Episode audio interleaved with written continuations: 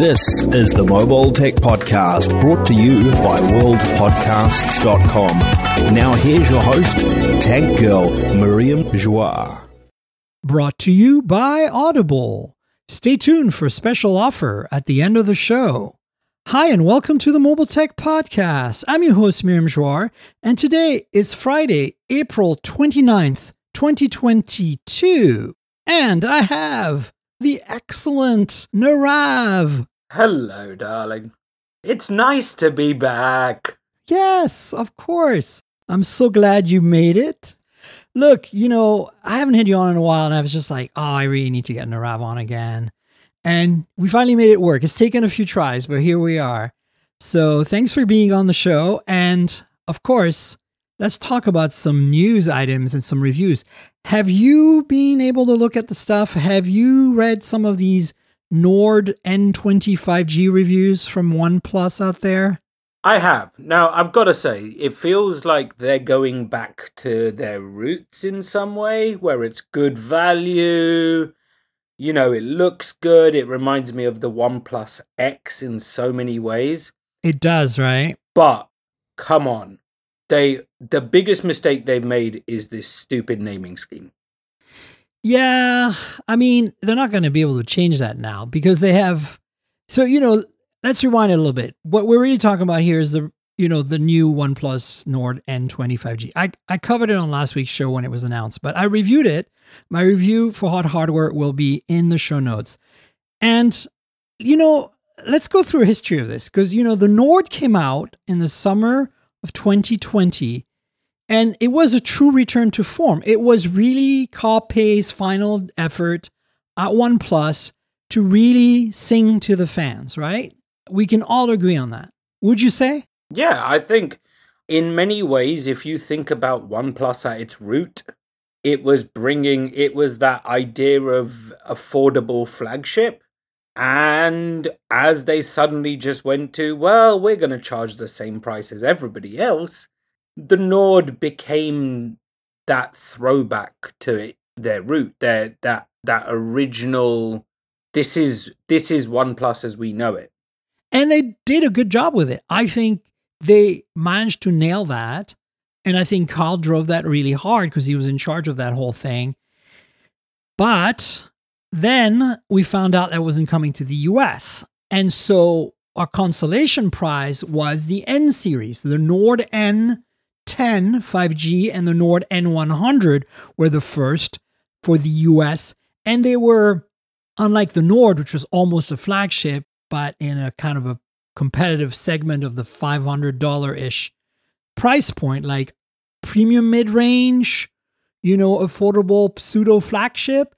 The N series was really kind of way further down there. So the N10 5G came out at $300 and, you know, some of the compromises it made was, you know, an LCD instead of an OLED. It was still a high refresh rate. It had a Snapdragon 690 5G. It had, you know, a 64 megapixel camera that wasn't very good because it's an OmniVision sensor, you know, a crappy 8 megapixel ultra wide. You know, it was no alert slider. It was very plasticky, very generic. It had a fingerprint sensor mounted in the back. I reviewed it and I wasn't a big fan. It was okay. You still had that snappy OnePlus experience. Somehow they managed to make it work because Oxygen OS at the time was still its own thing. And it was okay, but it was like, man, and, and it we were kind of put off, right? The N100, I'm not even going to talk about because it's a 4G phone and it was very affordable. And I never played with it, so I don't know. But then we got the N200 5G last year, and that was 240 US dollars and lo and behold, it didn't look like a generic phone anymore. It had a personality. It looked more like an Oppo. And that makes a lot of sense now because they were merging at the time. But it, it was in a good way. Like there are some Oppos that I like and some Oppos I don't. This was more like a Reno and it worked. It had the funky colors, like, you know, the, the gradient. And it was plastic, but it felt much nicer. Most importantly, it was $240 and it kicked butt for that. It had Oxygen OS pre Color OS, so it was fast. It ran on a Snapdragon 480, which looked like it was going to be a disaster, but actually did okay with that. And again, the same LCD display as the N10, 90 hertz, and you know, uh, cameras were just an afterthought. But here's the thing, Nirave. That phone's cameras were actually better than the 64 megapixel because they were well tuned. They were a known sensor. They're just like a 13 megapixel or something. So fast forward to today, and we get this N20 5G. And I was like, okay, this could go very wrong or very right.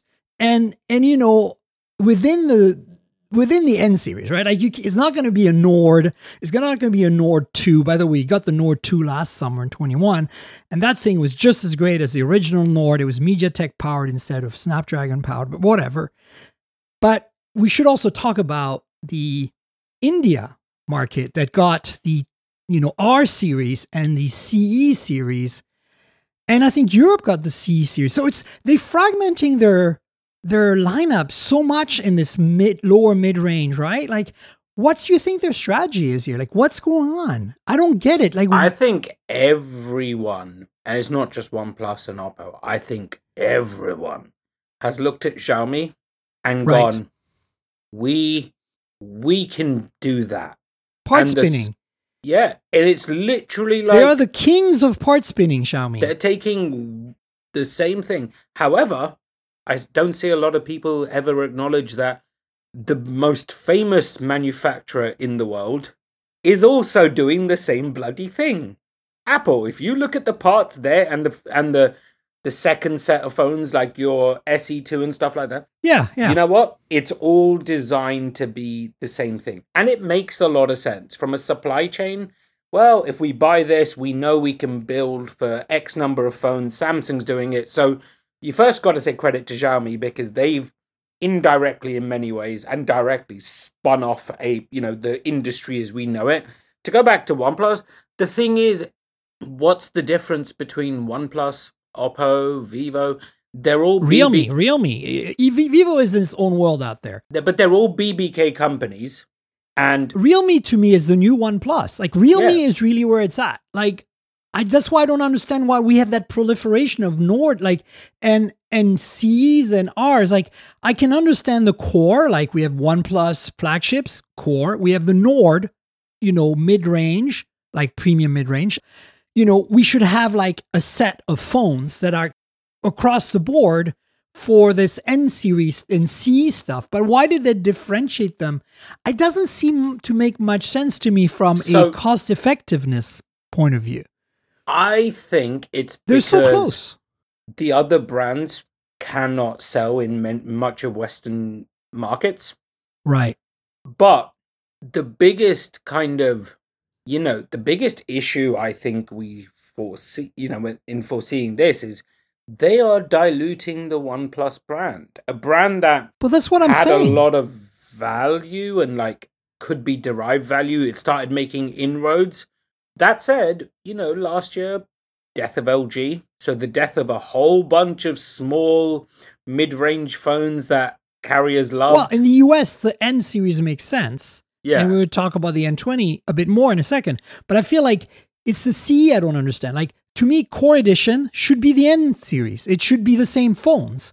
Like you have Realme as a differentiating brand in India already. Why do you need the C OnePlus brand in addition to the R brand, in addition to the, you know, main and then the Nord on top of that? Well, let me ask you a question. And there'll be some people who take what I say as potentially xenophobic. It is not designed to be okay, let me I'm I'm prefacing this with that, okay? What has always been the biggest issue with and I'm going to locate this with specifically with Chinese companies versus the big Korean companies and you know American companies. What is the what is the one thing that they fundamentally kind of always seem to I'd say fail at? Uh do tell it's their understanding and the way they market to Western audiences. Oh, yes, but that's so no doubt. The problem we have here is with OnePlus, uh, that I was going to say with OnePlus and Oppo homogenizing stuff. I think the better way is with BBK calling the shots now firmly for OnePlus, whereas when Carl was around, it was very much a we're our own brand.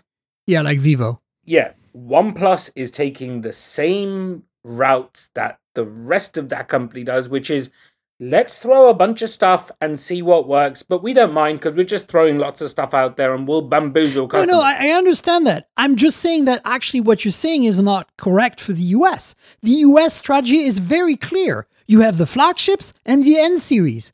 There is no confusion it's here. perfect for the US, but it's the rest of the world. We don't get Realme, right? We don't get Realme, so this not everything's fine. But I'm talking about India. It doesn't make sense in India when they already have Realme, Oppo, to have both the CE series and the R series and the Nord series. Like I, So, I know that the actually- Indian market is very unique that way, but if you look at Xiaomi, their phones are almost identical except cosmetic differences. Whereas what BBK Group is doing is actual small variations. They're actually, you know, like you can take a Redmi Note 11 Pro Plus 5G and it's exactly the same phone as the Poco X4 Pro 5G. The only difference is the chip and the charging speed, right? That's simple to, to understand. But when you look at the CE series versus the N series, there's enough difference. And then you look at Realme, what they're doing, and you're like, wait a minute. You you literally have it's not like, yes, they're part spinning BBK, but they're not doing what General Motors did in the 80s and 90s, which is like Oldsmobile makes the same car as Chevy, but it's slightly badged differently, right? So I think it seems like a cost thing. It seems like you're spending money to make these variations, and it's just not necessary when you have already got three brands in that market. Well, here's the thing. There is also a, I reckon there's a desire to flood that market. And don't forget, there is a, there is a huge sentiment in India right now with the whole made in India thing, yeah?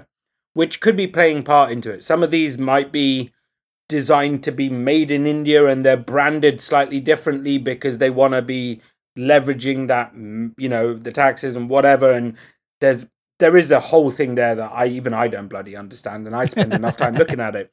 But what is what I think it fundamentally comes down to is it's literally like can they flood the market with as many brands as possible and as many uh um you know everything as possible so that they have a greater chance of someone picking up their one of their products versus everybody else. And there was a time where I remember this in the UK. That was the strategy for the UK when it was, and even for the US. So I think India as a market is just going through that where everyone's like, flood it. And then two years from now, we will start to see it go to the point where where it's decision fatigue. So everyone's like, let's pay all Yeah, back. consolidation is going to have to happen at some point because it's more cost effective, right? but for now, it's like flood it and hope for the best. Yeah, absolutely. That's my only take on this is that, like, okay, you know, in the context of this N20 5G, I think the US is very compartmentalized. It's very clear, right? And as you said, And it looks good. Well, let, us talk about the phone in a sec. But in terms of market, like apparently OnePlus has grown 3x in the US alone just from the N series. Like, even though the N10, the original, was kind of lackluster, the N200 was great. This N20 is great, but it's they're eating they're eating Moto's lunch in many ways. But Moto claims that they're still number three in the US. And seeing Moto's latest offerings, we talked about this last week, and it was like really disappointing for the the pricing on those was is so wrong those moto phones so They um, remind me of. Do you know what they remind me of? They remind me of Sony in so many ways where they might make. Like some of their phones are actually really nice. no yeah? the phones are good it's just the pricing is completely off $500 for the stylus 5g are you kidding me they have a inflated sense of self-worth in such a way that it feeds into their marketing. And remember we saw this with sony. Do you remember when sony tried to launch a thousand dollar compact phone? Yes. That was like yeah not even a full hd screen. And you're like yeah. Are you nuts? Like someone somewhere is making bad decisions. But i guess the reason they try and price it at that is also because moto is not selling these directly. They're taking that price at that msrp pricing and then you go into a Verizon store and pick up one of these. It's like, here, here's five dollars a month. Well, that's exactly right. You know, that's the thing. Like these phones end up in the Yeah. discount bin uh, within a month of being released, and they sell at the price they should be selling at. So maybe that's the strategy. But I feel like it's a five hundred dollar phone that over two years you're only paying hundred and fifty dollars for. Yeah, because of the carrier tie-in, 100. percent Yeah. But it's still, I still, it's still hard to digest when they sell us these phones, like as media, like they pitch us these phones and say like, oh look, we made a mid-ranger, you know, with a crappy 50 megapixel camera and a capacitive stylus for 500 dollars. Are you kidding me? Like, no. The one thing they haven't done that I think we're all bl- all waiting for is give us a new Razr. Well, prove that they can make something that is aspirational. Because I'll tell you something for Samsung. There's a lot of people out there who can't afford a fold or a flip or even the S22 range. But because they're phones that are inherently aspirational, and the same thing applies to Apple with the late with the top end, because these are phones that are inherently aspirational and people aspire to, they then have the ability to sell the one at half the price that's 60% as good. And to most people, it's like, and I know this from working in retail for all those years, I got a Samsung. I'm happy with it because it's a Samsung. Motorola doesn't isn't aspirational. yeah, yeah, yeah. But but you have to understand the more problem is the Razrs is priced more than the flip, and it's a worse phone. Like Yes, however, they- TCL is the company who needs to come out with that Chicago phone. That's what needs to happen because that's the phone. which I have in PA and it's really bloody nice. Yeah, with you know with the uh, carrier tie-ins, that phone could be undercut Samsung and actually you know make it. But I don't think Moto is ever in a price point position where they can compete with Samsung because their prices are inflated. So even if they made a phone that with carrier subsidies would be cheaper than the Flip, they still wouldn't succeed in selling it because when we would review it, we'd say this is overpriced. That's true. However, I do think that there was, you know, the Razr 5G, for example, fixed a lot of problems. Now, Oh, it did, but it was too late. yeah, if Moto was to bring a Razr 2 that was fundamentally a good phone and was slightly overpriced, but was forthcoming, the problem is when we go see a Samsung of the world, they tell us, hey, this is our these this is the price, but you know, there's gonna be all these deals and stuff like that. Yeah, trade-ins and Yeah, so we know that it's going to be affordable in in through discounts and stuff. When Moto do it, they tell us two days before that this is the price, and then we're like, "You could have told us this three weeks ago because it changes how we feel about it." And then suddenly you're like, "I gotta, re- I gotta redo that." That said, I stick by it. I think the problem is there was a time when Motorola was aspirational. It was an aspirational brand. It wasn't for very long, but I think products like the Razr are what can make them aspirational and then make people more inclined to buy that. At the same time, I think they need to improve their the price to value ratio of all of their products. Yeah. I mean, we could go on about Moto. I don't want to. My biggest gripe with them right now is their pricing and their camera performance. It's it's uh, to the point as I was joking about multiple times on the podcast now that we're using Moto camera performance as the baseline of bad. You know what I'm saying? Yeah, Like, this is very very You true. We're comparing them as like, okay, you're not as bad as Moto, you're good. Like that's exactly what I want to say about this N20 5G, like tying it back in. So let's talk about the phone. We've talked about the others. This one is a $282 right now. It says T-Mobile exclusive at that price right now, but it'll be coming unlocked. We don't know what the pricing will be. But here's what you get for your money. Instead of an LCD, you get an AMOLED, but the compromise is it's not 90 hertz, it's 60 hertz, which I think honestly is a great, fine. great compromise. The other thing you get is the 64 megapixel camera from the N10. So it's kind of meh because it's again that same OmniVision sensor, but it's still better than Moto's at this price point, which is again that comparison. So would I say it's better than the N200 last year with that 13 megapixel? Eh, it's a crapshoot. The point is that the biggest disappointment in the cameras is not so much that it's okay, but not great. It's more that there's no ultra wide. So that's, I think, something they really should have done. Uh, the N200 didn't have an ultra wide last year, but it was 240. This is 282. It's very close to the $300 of the N10. And the N10 had an ultra wide. So there's two sticker cams back there, what I call useless cameras, two megapixel, you know, a monochrome and a macro without autofocus that you're never going to use because you're going to use the 2x zoom on the main lens to take a macro photo anyway. So why not take one of those away and give us an 8 megapixel ultra wide? That would have been the smart move, right? Those are just extra cameras for the sake of saying it's got three exactly. cameras. Exactly, sticker cams. So the thing though that makes this phone so good is the specs. Snapdragon 695 5G, better chip than the 690 on the N10. It's and benchmarks almost as good as a Snapdragon 765G from, you know, the Pixel 5a, right?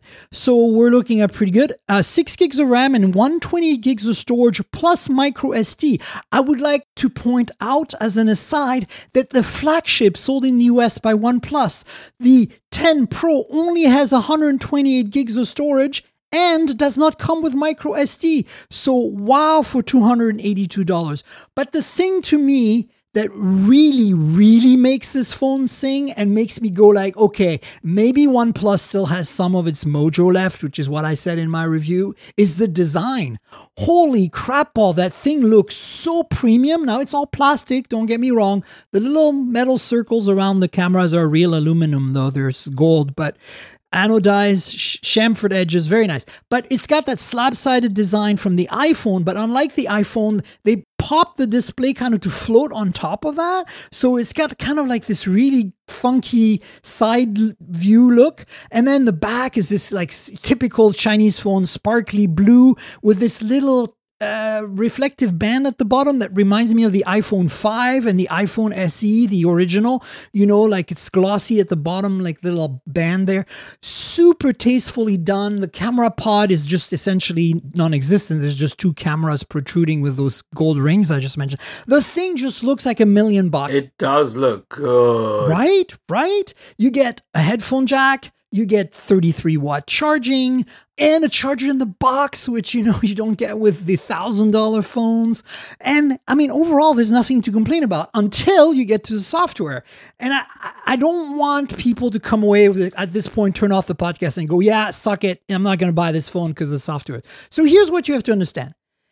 Compared to the N200 and the N10, this is still running Android 11, but it's not the Oxygen OS Android 11. It's ColorOS Android 11 reskinned to look like Oxygen OS. So that's what you should be upset about.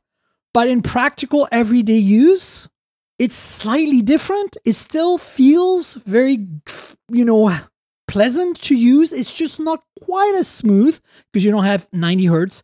It's also not quite as smooth because you can see there's a bit of jerkiness in the animation. Like there's basically some optimizations that need to happen. And this is the thing that I think that for the core audience of OnePlus people is going to piss them off.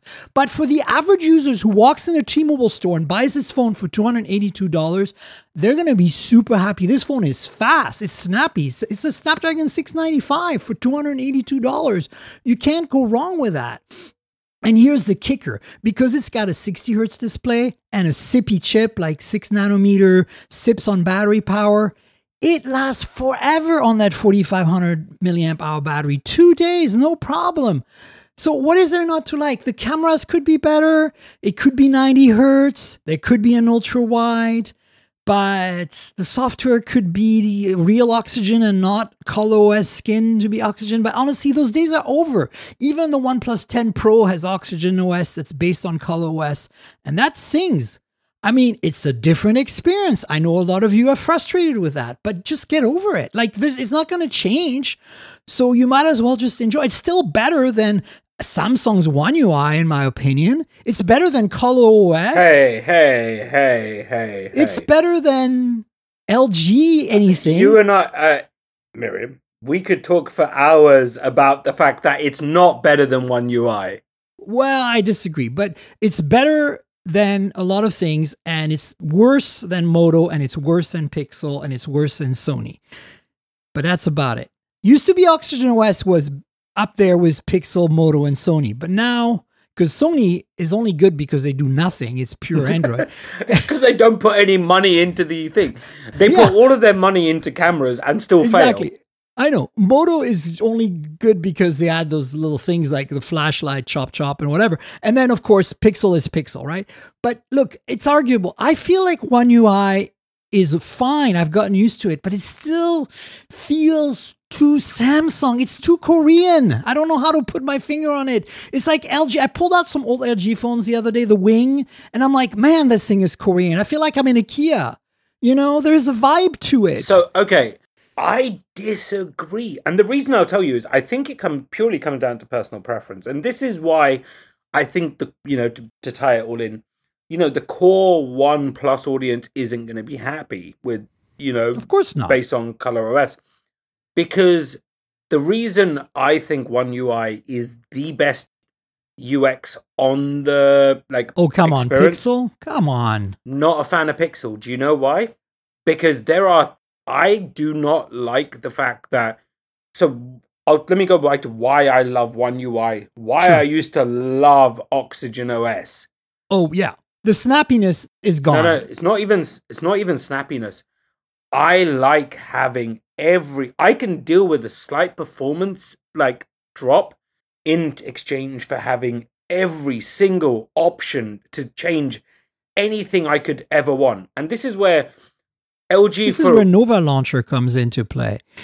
I disagree because I think when I there was even when I use my Pixel, I get frustrated because I'm like, oh, I need to go and I need to download an app to do that. I need to go and that doesn't work this way. I don't do that. That said, I've been used to One UI for so long that it might it's a personal thing, and the core OnePlus audience are so used to a certain way of thinking and approaching UX that to then be given this Yeah, no, look, is what's going to be an issue for them. my biggest issue is not so much that it's not as customizable.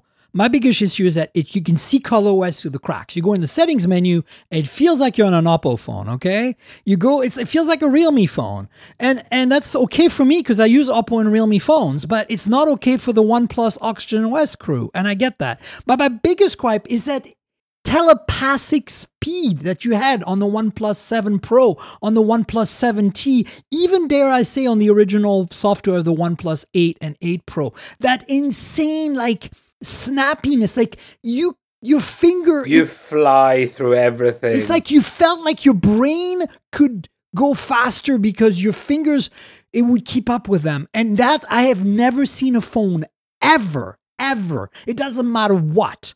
That is as good as the OnePlus 7 Pro and 7T were at the height of Oxygen OS. And if you're upset about that, folks, I hear you and I validate you and I approve. I agree, but it's gone. That's been two years. That's been three years ago, folks.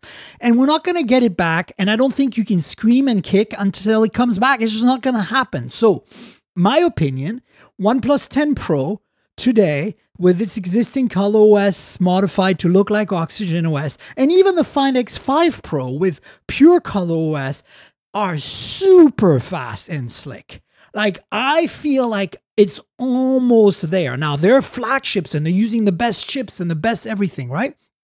But, you know, Pixel is not in that league. Pixel's never been fast, doesn't never felt fast. Moto, eh, not really. Nokia or Sony, which also pure Android, not really.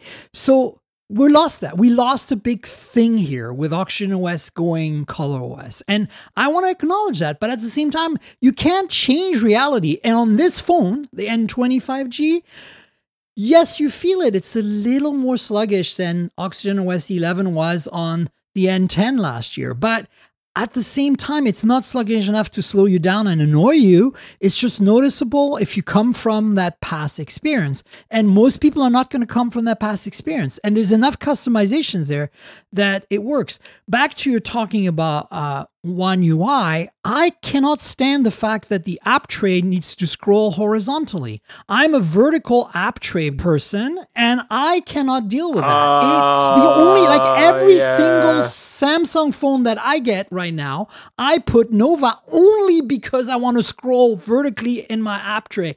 And it's such a small thing. That's why I just like seriously why? So I will say, despite everything I've said, I'm I still like I like a lot about Samsung's, you know, One UI. We are tangenting, but this is a, this is ironic, okay? No, this is exactly what this podcast is about. I like a lot, but I don't like the fact that they get bigger screens with more dents, you know, and they still like every Samsung review I've written for the last four years has involved the words. But if only they One UI would decrease the grid sizes so we could so we could have more options on the display, etc. So aside from the fold, which is a nightmare to run any other launcher apart from Yeah. One UI on, I have my one S22 Ultra right now as my second daily, and that is running Nova. See, so even you admit However- that one UI is flawed. No, no, no. So I never said it was perfect. I still said it's my favorite because Nova you. is the great home screen and the app drawer. But then I love the fact that I can dig into the settings menu. And this is why there are certain, you know, I used the Oppo Find N for a little while. yeah, it's a good one. and phone. I really liked, I mean, I didn't like the size. I thought it was just a bit too short for me. But That's actually my favorite part was the size. I loved this, like, part of the software with that customization. I hate the fold because I find that I do not have any use. Like I don't multitask with Windows. I multitask with apps on the screen and I flip between them like cards, right? So for me, having a bigger screen, if I don't benefit from the real estate on half the apps, I don't care, right? But that's why I love the N because if I wanted a compact one-handed phone, it was the size of an iPhone mini in the front. And then if I open it up, I now had seven inches and I could actually use it one app at a time with a lot of space, right? Do you know But what? I, I didn't try to use it like a tablet ever, you know? I've got the Vivo Fold coming. I imported it, and I cannot wait because that's gonna. I just want the cameras. That's the thing. I'm like. The reason I use an S22 Ultra is because fundamentally The the, cameras. cameras. on the Fold are horrible. But give me the Vivo, and if it's anywhere near as good with some customization, I'm like, well, let's see if we can daily drive this with T-Mobile. This will be interesting. Yeah, you're not going to get 5G in the US. I'm telling you right now. There, no, you will. There's a couple of bands it supports, but it's not a huge amount. I have tested almost every single Vivo and Oppo phone here in the US. Even though they have the right bands, they will show you the 5G logo, but when you actually check, you're in 4G always. Oh well, Just know that. Even Huawei will show you the 5G logo on their Kirin phones, like the P40 Pro and P40 Pro Plus. Will absolutely give you the 5G logo when you're on T-Mobile. They detect that it's a 5G network. They cannot connect as 5G. They stick to LTE and it's always LTE. Do a speed test and you'll get LTE. Run the thing that tells Uh. you which network you're connected to in your LTE. So my friend, yes, you will see the 5G logo on that Vivo phone. You will not be on 5G. Well, that's disappointing. That said, it'll be interesting. I feel like it, I feel like it's going to need heavy modification of the software. No, absolutely. I think being on 4G is not going to kill you. Like right now, I'm using the P50 Pro from Huawei. The camera is fantastic, as you'd expect. And it's the Snapdragon 888 4G, right? Like it's the one that's like it's got the 5G disabled. And frankly, that thing flies. And it's just on 4G, I have zero issues using it out there. I mean, the lack of GMS is a bigger issue than you know anything on that phone. Everything else about it is fantastic. The display, the wireless charging, the speed. You want snappy?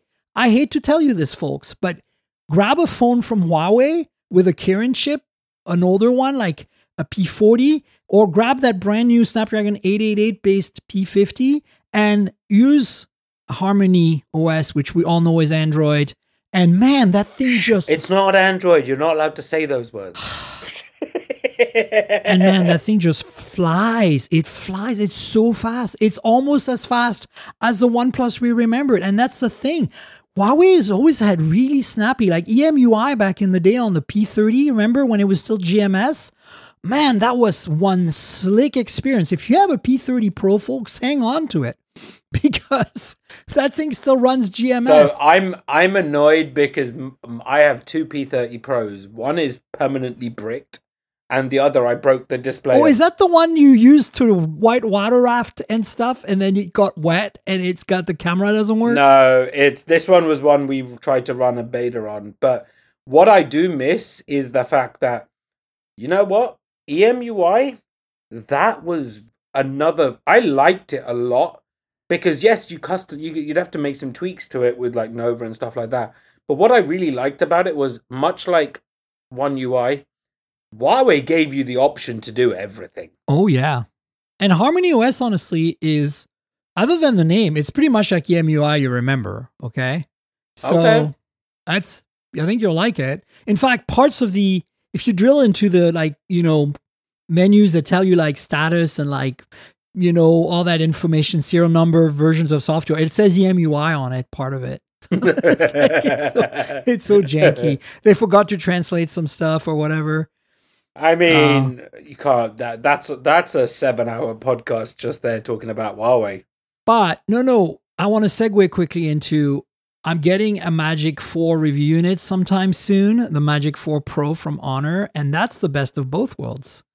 Because as you know, their OS is still pretty much EMUI, but with GMS. Yeah, I'm I'm very interested to see, you know, to go back to using some of their phones because Honor, you know, it's like I'm looking at that well, now. if you look at the specs of the Honor Magic, it's insane. the, the, the Magic 4 Pro, right? Yeah. that was announced at MWC, and you look at the specs of the P50 Pro, uh, other than the Snapdragon 8 Gen 1 versus Snapdragon 888, uh, look at the camera specs for a second and come back to me. Because I'm just doing a comparison right now. you know how it takes 18 months, right? It takes 18 months to develop a product from beginning to end, right? Yep. 18 months ago, they were still one company.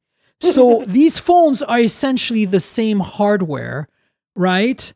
And they're running slightly different software. You said P50 or P50 Pro? P50 Pro versus Magic 4 Pro. Look at the specs right now. Do the do the the GSM Arena comparison and you'll see look at the cameras. Tell me you don't see some odd similarities there. I do. It's just interesting. The only difference is probably the ultra wide. That 3.5x periscope telephoto is highly suspect to be exactly the same, no, that's going to be the same. including the main sensor. the only difference is probably the ultra wide.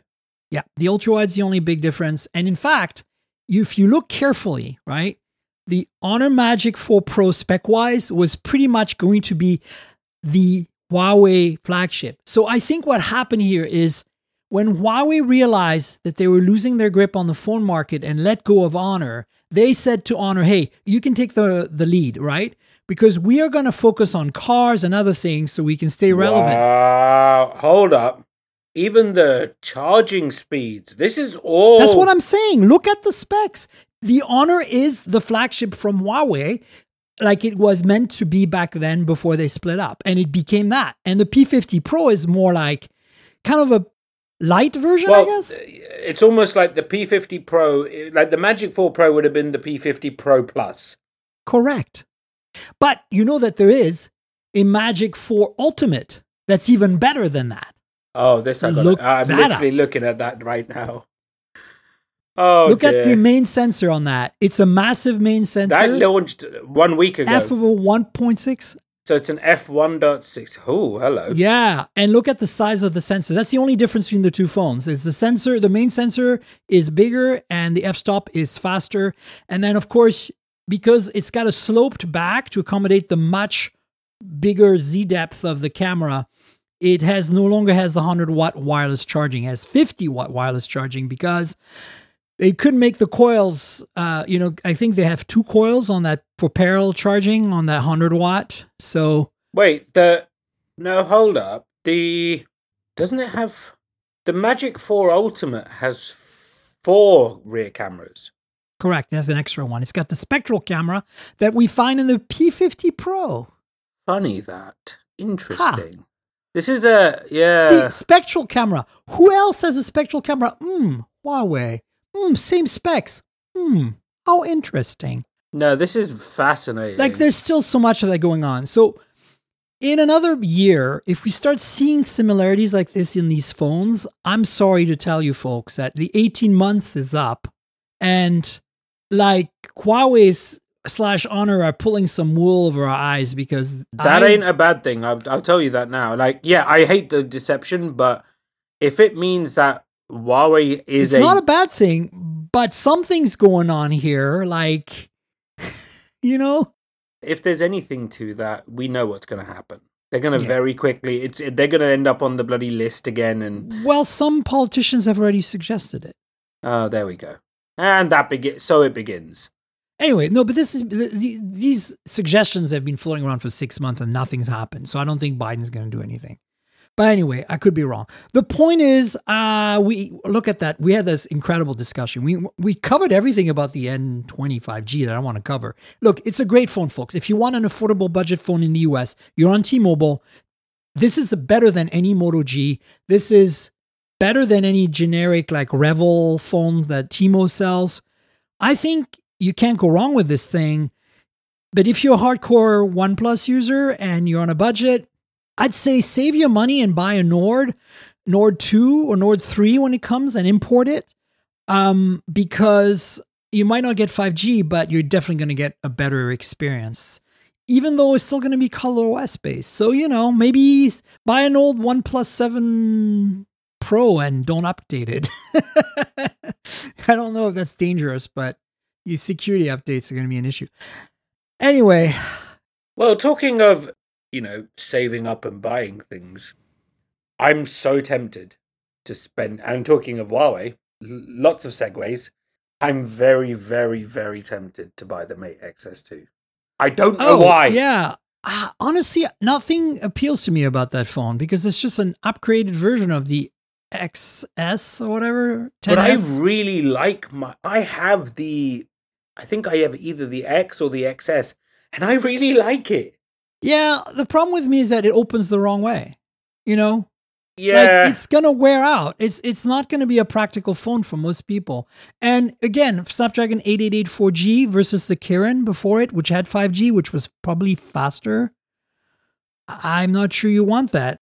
What is better about it other than the different chip? Is it a better camera system? I don't think so. It's it looks like it's basically a very mildly upgraded Mate XS or Mate 10s. it's way cheaper. Okay. The original Mate XS was two thousand six hundred US.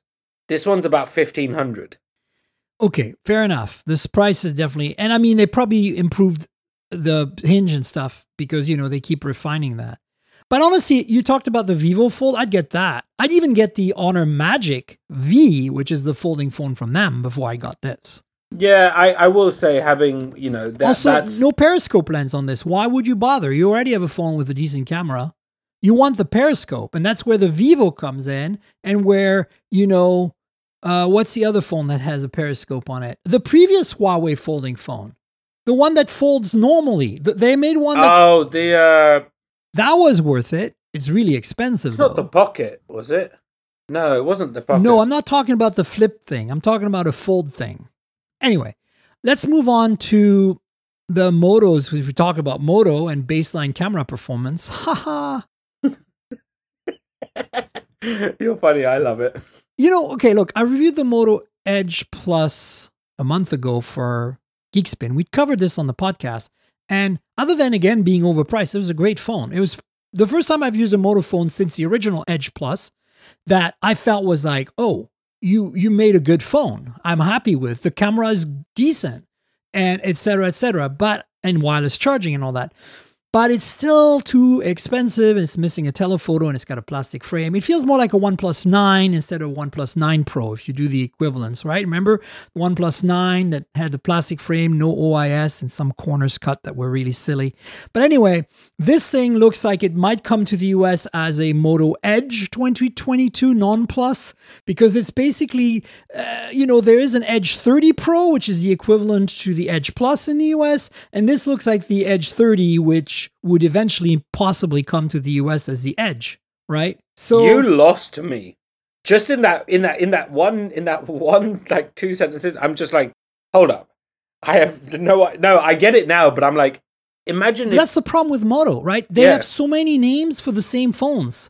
I love that we're both on the same page of like, it takes longer to talk about what this damn product is than to talk about what the actual product does. Exactly, exactly. So the Edge Plus in the US is essentially the Edge 30 Pro abroad. And we don't have an Edge normal in the US right now for 2022, but they just launched an Edge 30 in the rest of the world, which would be what we expect an Edge non plus to be for us. Oh God, that's way too complicated. I know. God, why? More Although I give I give I give credit to Adam for writing six lines that kind of explains it. I mean, Adam is gonna be good at that, right? Also, who you want Adam to write that because he would make sense of it. Yeah, I, I'd be sitting there going, "Someone else take this. I, I'm not Look, writing the this." takeaway, folks, is that compared to our Edge Plus, this thing basically just is, you know, got a Snapdragon 778G instead of the 8 Gen 1. And, you know, camera system looks pretty similar. It probably doesn't have the OIS anymore. And it probably doesn't have wireless charging, which the Edge Plus does. And that, you know, again, it's going to come to the US as an unlocked, overpriced, you know, phone from I mean, it's got a four thousand milliamp hour battery. No, 4020, but whatever. oh sorry, Close enough. Look, twenty milliamp. we can move on. I'm just saying, I want people to understand this phone happened, and it means very likely that we're going to get a version in the US for that. And because we just got the Edge Plus on Verizon with an unlocked version coming at some point in the future, I think the unlocked version is going to be a non plus, is going to be this guy. Because you know, at the Oh. prices, see, that's what I'm saying. At the prices that Moto is asking for, the unlocked version of the Edge Plus would have to be so expensive that it would be almost cost as much as an S22 Ultra. And at that point, forget it. The S22 Ultra is massively better, right? So, anyway, uh, another phone that I think is more exciting that came out since we talked about Xiaomi earlier, who is the king, whatever, the queen of of part spinning is the Poco F4 GT, which is the gaming phone, by the way, that Poco made last year as well. They had a, a GT phone last year. I have to say, this thing looks sexy. I know, but the Poco phones always look cool. And you know what? They never send me the yellow ones. Like if you're listening, Xiaomi PR, send me the Poco phones in yellow. It's your brand color. Like every time you send me a black one, like look at the photo here in that article. The the black one doesn't look cool. The, the it's the yellow one you want. So, but here's the Yeah, thing. the yellow one has that almost like a gaming stripe to it. That's exactly, but it is a gaming phone. Like you know, it has these uh, mechanical uh, uh, keys. So the the shoulder keys are recessed, and there's little sliders you can go click and then clunk. They come out right, and then you actually Oh get crap! This is nuts. real like shoulder button. That's the same they did last year with the GT. But here's the thing: this is a rebranded. Again, this is exactly what I was telling you about earlier. You know how BBK Group part spins, but there's slight differences between the models. This is literally exactly the same as the Redmi K50G, which is the gaming phone that Redmi launched like a month or two ago. So This is wild specs.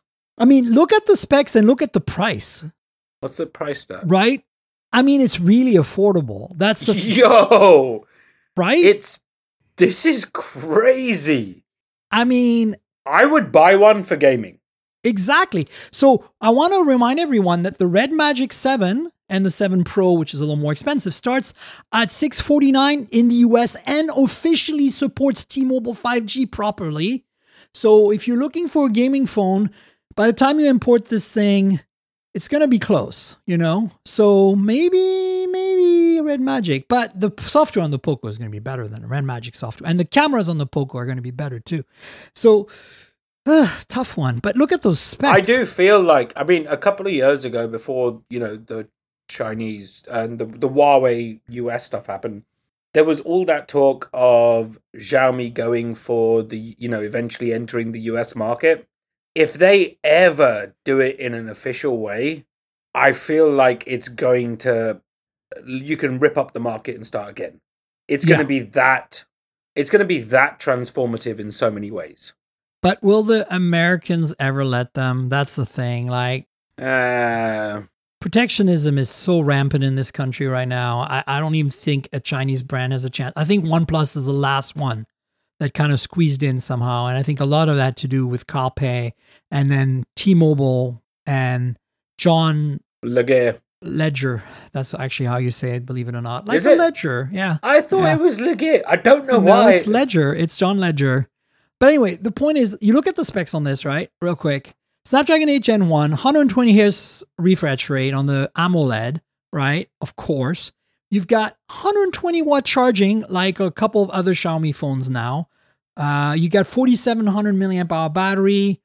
You got an ultra wide, a 64 megapixel IMX 686, a true valued, well tuned sensor with Poco's imaging pipeline. That thing's gonna sing.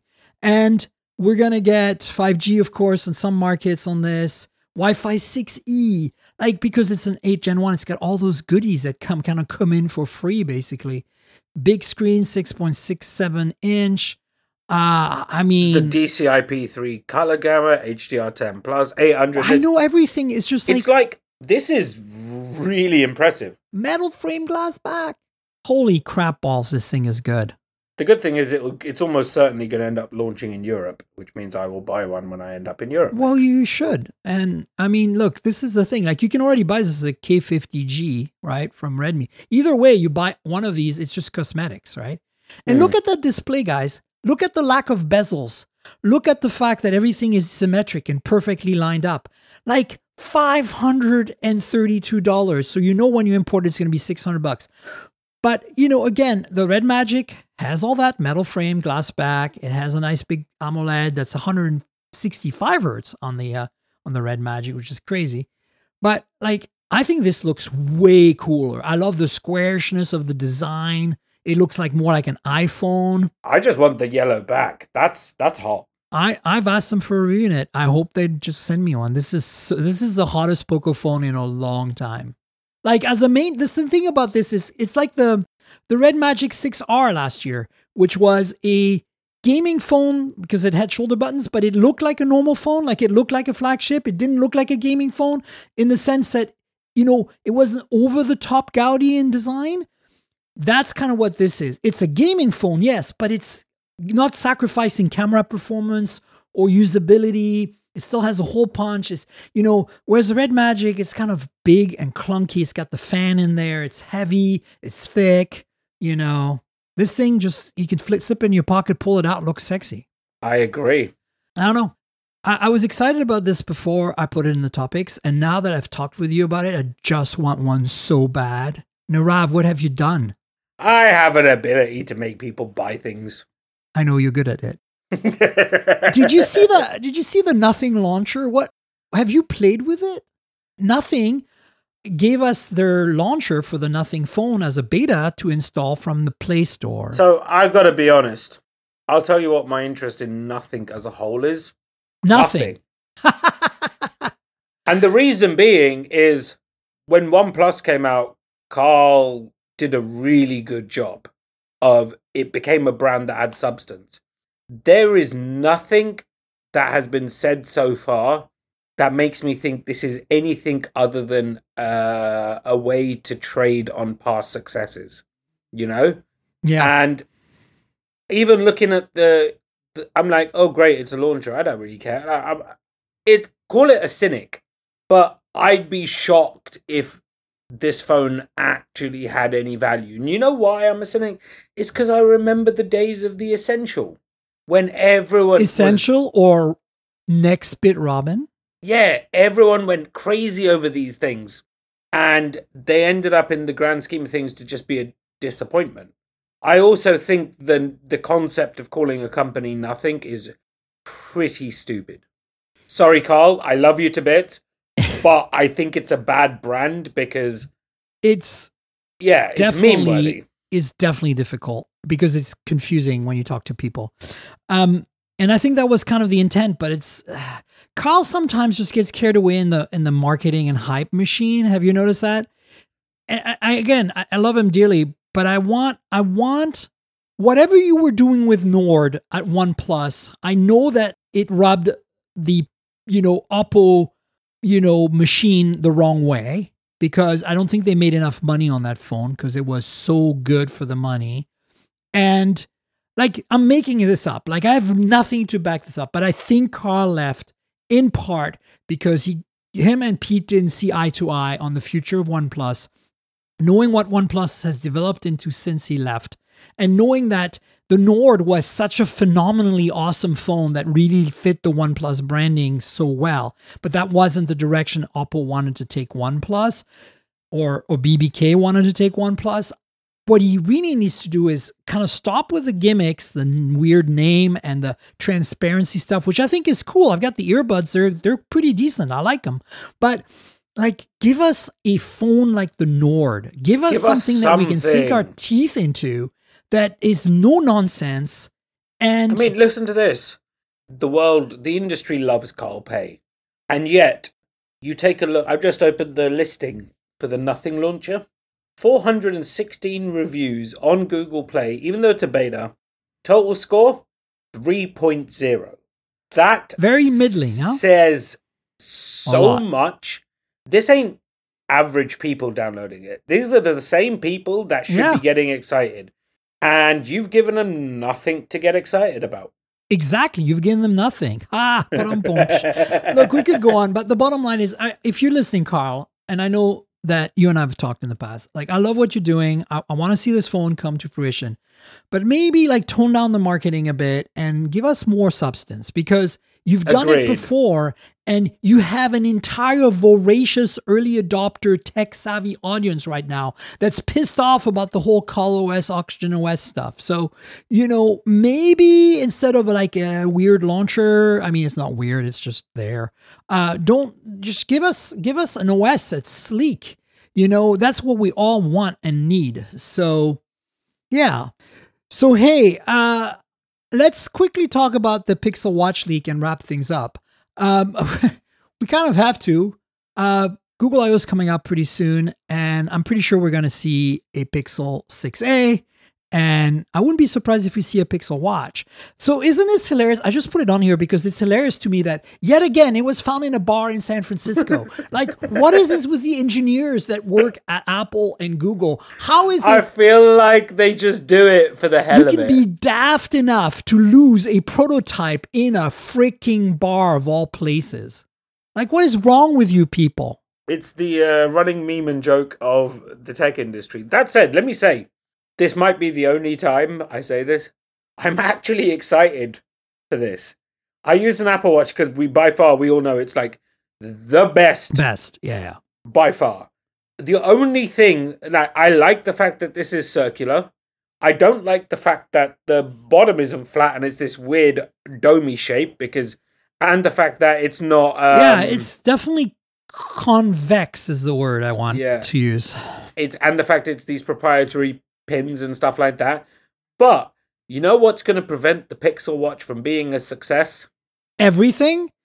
Well, wait, wait, wait, wait. If I could boil it down to one thing, the thing, the the biggest thing that will prevent the Pixel Watch from being a success is Google, because they, we are, we do not know how they're going to screw it up, other than having true faith that they are going to screw up in some way. I mean, they're already talking about a limited release. That's a screw up right there. And then, you know, the other thing that we have to keep in mind here is that you know Samsung still wants to call the shots on this uh, Wear OS three stuff. So I don't know. Like I want to like it. I'm a Pixel user. My main phone's a six Pro, and I'm very happy with it. Unlike a lot of people, which you know I've none none of the issues people are having. I'm having with that phone. It's been rock solid for me. It's not the best phone, but for what I want and what I need, it great. So I'd be happy to have a Pixel Watch to go alongside it, but I have no delusions that I kind of feel like Android Wear is over. Okay, like I hate to say it's Apple Watch or get one of those, you know, like this Huawei Watch 3 GT, two week battery life. It's a dumb watch. It's essentially it's a fitness band on steroids. All it gives me is notification. It tracks my sleep and tracks my fitness and health, and it does all of that really well. I don't need apps. I don't need to talk to Siri. I don't need to worry about like running Google Maps on my freaking watch. Okay, I have a phone that I can pull out of my pocket for that. That's my take. You know. Yeah. We'll see whether it proves to be anything Google I/O would tell all.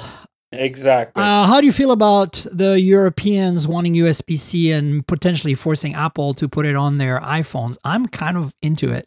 I like it, but I have a feeling that Apple will go a step further, go portless, and go wireless charging only. Yeah, and that's fine, honestly. It will be nice to be done with Lightning, even though I now have 700 USB C to Lightning. Yeah. Because frankly, MagSafe is great, right? And some Android phone have adopted it now. Nubia made a phone with perfectly compatible with the same magnets as MagSafe in the back, and it's of course Qi wireless charging underneath, right? So I'm kind of like they're not to put a USB-C port on these phones. They're just to give you a puck that clunks onto the back of your phone and has USB-C on the puck. No, no. So yeah, they'll they'll give you the puck to start, and then they will remove the puck from the box. Of course. But the puck here, without a cable, is what I'm saying. The puck will just have a USB C port on it to give the finger to the Europeans. We put a USB C port on it, Oh, that's genius! I like that. right? See what I'm saying? That would be the ultimate FU, right? Listen, I know we have to wrap up. Do you want to tell folks on the show where they can find you on the internet, your social media handles, and all that other good stuff? Uh, yeah, thanks for listening, everybody. My name is Nirave. You can find me at Nirave on Twitter, at NiravG on Instagram, and on xda-developers.com and pocketnow.com. Yes, folks, you should definitely follow Nirave on Twitter and read XDA and Pocket Now, okay? So you know where to find me on the internet. I'm at Tankgirl, that's T N K G R L on Instagram and on Twitter. That's like the comic book character Tank Girl, but drop the vowels. If you want to chat about this podcast with Nirave and I, please do it on Twitter. It's a good place. You can also do it on Instagram, but it's harder to have a thread there. Instagram is where you'll find pretty pictures of phones and pretty pictures taken with phones. I do a lot of pictures of cars as well, since I cover cars for Tech Radar. And uh, yeah, there is a couple of YouTube channels you should subscribe to as well. YouTube.com slash mobile tech podcast and YouTube.com slash mobile tech more. These are complement to the podcast with some visuals. You know how YouTube works. Like, subscribe, tell your friends, click the little notification bell, comment in the comments. You can also comment about the podcast on YouTube. I'll check it out. The main channel is all about smartphones, smartwatches, and audio devices, headphones, earbuds. The second channel, the More channel, is all about the other stuff that relates to your phone travel tech, car tech, home automation, that kind of stuff. And of course, the podcast lives at mobiletechpodcast.com. We're on Google Podcasts, Apple Podcasts, Pocket Casts, Spotify, everywhere good podcasts can be found. Please subscribe, tell your friends. And if your app lets you rate or review the show, please consider doing that. It helps for discoverability. Also, we have a Patreon. If you really want to help and support the podcast financially, Patreon is the way to go. Patreon.com slash tankgirl. That's patreon.com slash TNKGRL. We have a bunch of tiers there. One of them is to watch this podcast on video with my guest. And for that, you get kind of a more raw, less edited version, and you get it before the audio version a little bit, like a day or two. So basically, it's a good deal. You get to watch us, you get it a little earlier.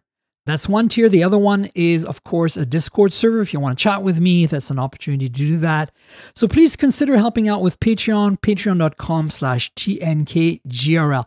And if you don't like Patreon, I get it. That's cool. There's a PayPal link in the show notes. You can click through and buy me a coffee or lunch or something and support that way. But again, your financial help will really go a long way, and I would appreciate you considering either Patreon or the PayPal donation link. Finally, I want to thank our sponsor, Audible. Audible's been with us since the early days of the show, and they're awesome. If you love books as much as I do, you should check out Audible. audibletrial.com slash mobile tech is the URL for this, and it gives you a 30-day free trial, and you get to keep a book at the end. audibletrial.com slash mobile tech. So you're going to say, why should I join? Well, if you're not already a member, Audible's got an incredible selection of audiobooks. And, you know, if you're like me and you love books, but your eyes are tired because you work all day on your computer and you want to chill out at the end of the day, isn't it so much nicer to put on a pair of headphones or earbuds and just listen to a book rather than, you know, read one on a screen, even a Kindle. You know, you can rest your eyes while you enjoy the experience. They have a ton of selections. They have short form content, short stories. They have podcasts. And of course, they have tons of books read by the authors, an incredible selection.